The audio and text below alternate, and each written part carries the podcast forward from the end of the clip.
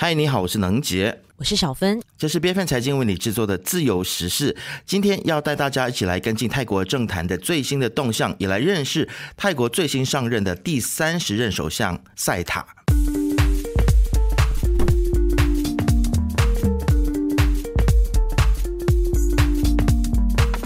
泰国国会呢，就在八月二十二号第三度投票表决新首相人选哦。当然，毫无悬念的就是由这个维泰党成功阻隔执政啦。但最戏剧性的就是哦，当年和军队杠上流亡海外的前首相戴克星，也选择在二十二号的同一天回国，为泰国政坛投下了一颗震撼弹。那根据曼谷邮报的报道，七十四岁的戴克星就搭乘他的私人专机从新加坡出发，回到曼谷。那廊曼机场就涌入。了大批的红军支持者来欢迎这一位好久不见的前首相哦。那司法机构呢也申请了逮捕令，由警方直接在机场拘捕戴克星，再护送他到最高法院来进行审讯。最后呢就被判刑八年的戴克星也很快的被押送到人称神秘地带的曼谷。莱曼德监狱来服刑，结束他十五年的流亡生涯。那巧的是，作为戴克星的亲信维泰党候选人塞塔，就在这同一天成功的当选为第三十任首相，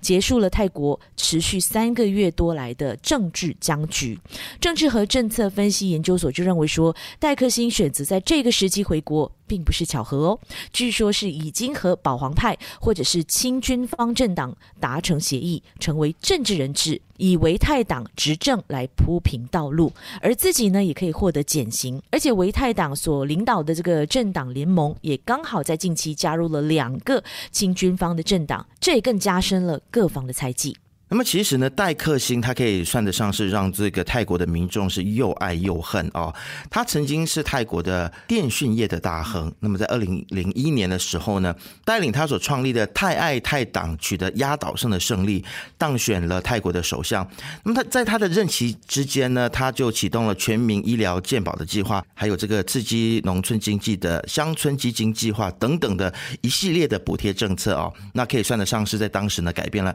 泰国的政。谈，呃，成功赢得了中低收入户的心，那尤其是农民对他的爱戴还有忠诚度，那就是不在话下了。但也引发了部分的中产阶级的不满。那他的施政理念呢，也被认为会威胁到王室还有军方的地位。在二零零六年的时候呢，军方就发动了这个政变，啊，推翻了戴克星的政权。戴克星呢，还遭控说他是这个贪污滥权，然后开启了他的这个流亡生涯。那么在这个期间呢，他继续在杜拜、新加坡还有香港等地和泰国有影响力的人物会面，但从来没有停止对于泰国的事物的评论，还有在国外他可能就在社媒上面带风向啊，而且他还透过了创立维泰党呢，继续的影响泰国的政局。那么在过去的十五年当中，他也曾经多次的宣布计划要回到泰国，但是他总是就是说一说，只听楼梯响不见人下来啊，没有一次兑现。那么这一次呢？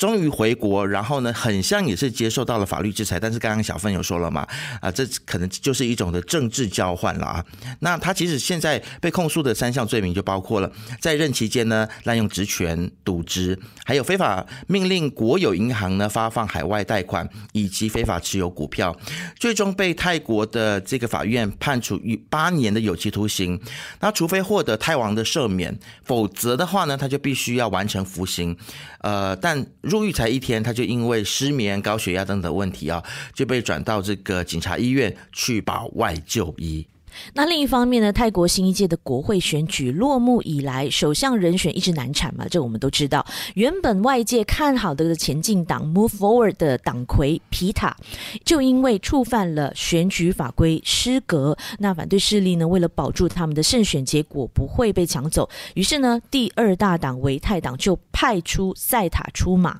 那当时的维泰党前进党也拉拢了其他的六个小党来组成一个大联盟，先保住三百一十二。这样的同意票，但因为他们的参议院呢几乎都是清军势力哦，于是呢，塞塔也迎合大势，在联合政府之内呢，纳入了亲军方政党，也就是团结建国党的人马，确保他的席位能够稳定过半。于是我们就看到，在刚刚过去的二十二号的国会投票当中呢，代表军政府势力的人民国家力量党议员，除了现任党魁翁素万将军没有投赞成票之外呢，党内的多名的议员都投下了同意票，最终才可以让这个塞塔获得压倒性的四百八十二票，顺利当选。但纳入亲军方政党这个争议性的决定，也让支持者批评塞塔背弃了民主阵营。他表示，这是为了顾全大局啊，为了让国家能够继续运转，维泰党必须做出。调整，但人民的批评，他们也虚心接受啊。政客通常都会这么说，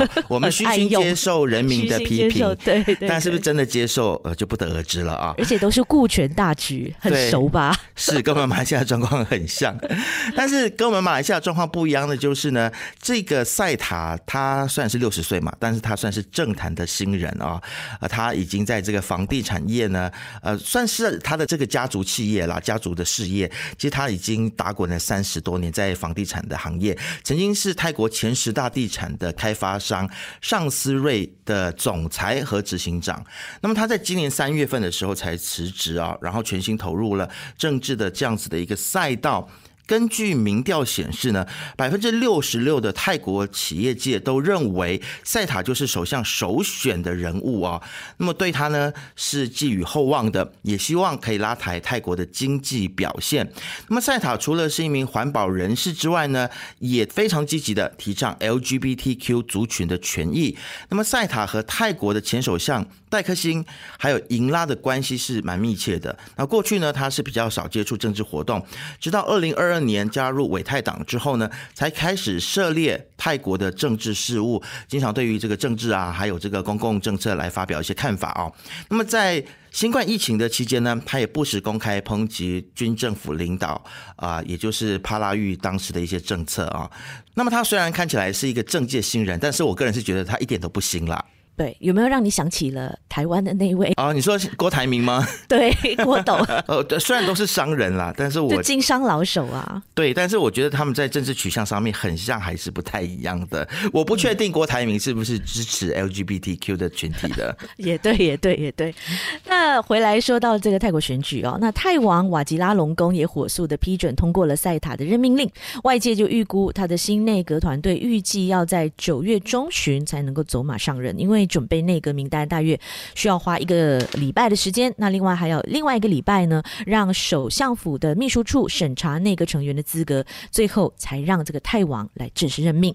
另外也有分析认为说，虽然有亲军方政党加入维泰党联盟，但新首相出现还是被视为朝民主又迈进了一步，也为强化对美关系开启了另外一扇门。那塞塔在竞选期间呢，也曾经承诺过，他当选之后一百天。内他要提振经济，承诺每一年经济成长百分之五，还有发出这个五千六百亿泰铢，也就是一百六十点四亿美元的救助计划，提升每一天的。最低工资，增加农民收入的三倍，为受到 COVID-19 冲击的这些小型企业来提供一年的债务延期，也承诺降低城市的铁路票价啊、能源价啊、电力还有天然气的价格，也要终结强制征兵，确保同性伴侣婚姻平等。但是呢，唯一不碰的就是王室的相关法令。哇，真的是开出了很多很多的承诺啊！对对，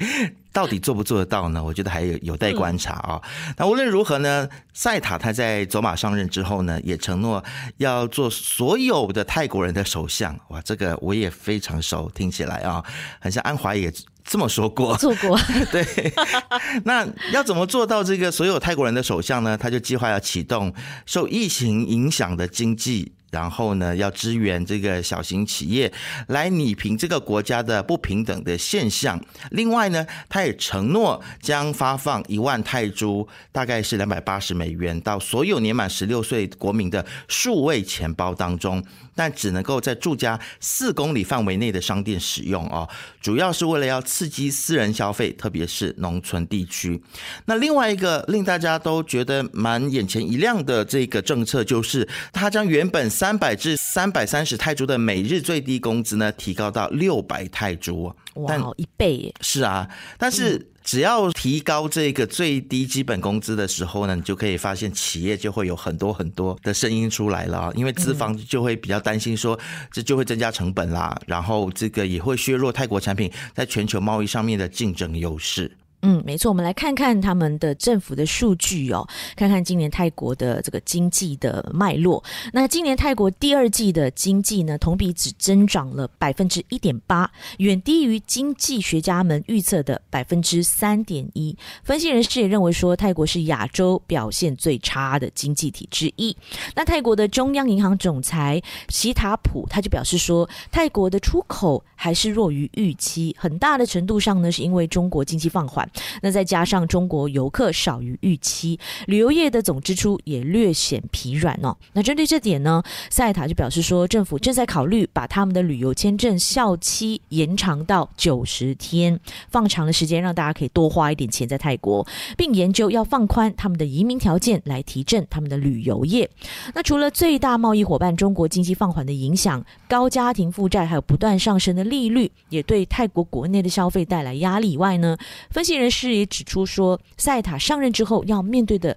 众多考验当中，最紧迫的就是马上要敲定二零二四年会计年度三兆三千五百亿泰铢，也是大约九百五十九点六亿美元的预算哦。而且呢，塞塔和他的民粹主义政党为了选举派发了很多的选举糖果，能不能够做到多快能够达到这个目标，都让各界非常的好奇。而且作为一位企业家，能不能够有效的来治理国家？是大家拭目以待的。毕竟，在其他国家，商人从政的例子也不在少数。最经典的当然就是我们的美国前总统川普、韩国总统李明博等等。因此，随着时间的流逝，我们也密切的来关注塞塔领导之下的泰国经济还有政治方面的发展趋势，还有就是他在面对上面所说的这些挑战的时候，他所做出的决策和行动。还有他所提出的这一些承诺，是不是能够去兑现呢？也是值得我们继续观察的啊。那听听泰国，也看看我们自己马来西亚，